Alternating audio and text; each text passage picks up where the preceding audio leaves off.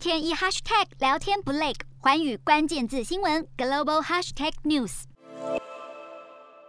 国内三号没有本土感染病例以及死亡个案，另外新增二十五例境外移入。美国单日新增十八万例。政府首席防疫专家弗奇在二号表示，国家正在经历染疫人数的曲线几乎是垂直增加的阶段，高峰期可能会维持数周。英国新增十三万七千多例，是欧洲疫情最严重的国家之一。卫生大臣贾维德坚称，在英格兰重启防疫限制绝对是最后手段，认为必须学会和病毒共存。法国统计单日新增五万多利，发甲足球 PSG 巴黎圣杰曼队的大将梅西和另外三名球员于二号确诊新冠肺炎，目前正在隔离中。德国单日新增一万两千多例。民调显示，德国人民最关切的问题就是疫情，希望二零二二年政府能够优先打击病毒，再来担心气候危机等其他议题。日本单日新增五百五十四例，其中东京八十四例确诊中有超过半数的人已经接种两剂疫苗。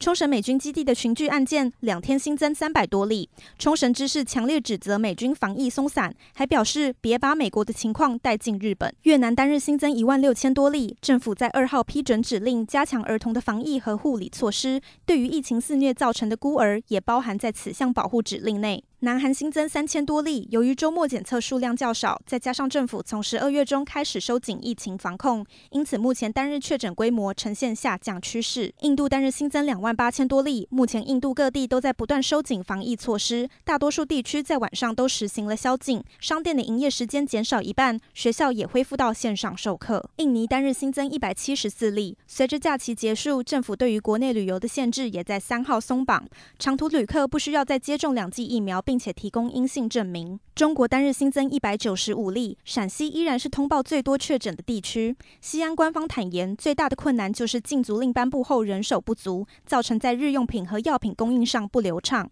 也有许多当地人在社群媒体上求援，表示完全没有收到政府提供的物资协助。洞悉全球走向，掌握世界脉动，无所不谈，深入分析。我是何荣。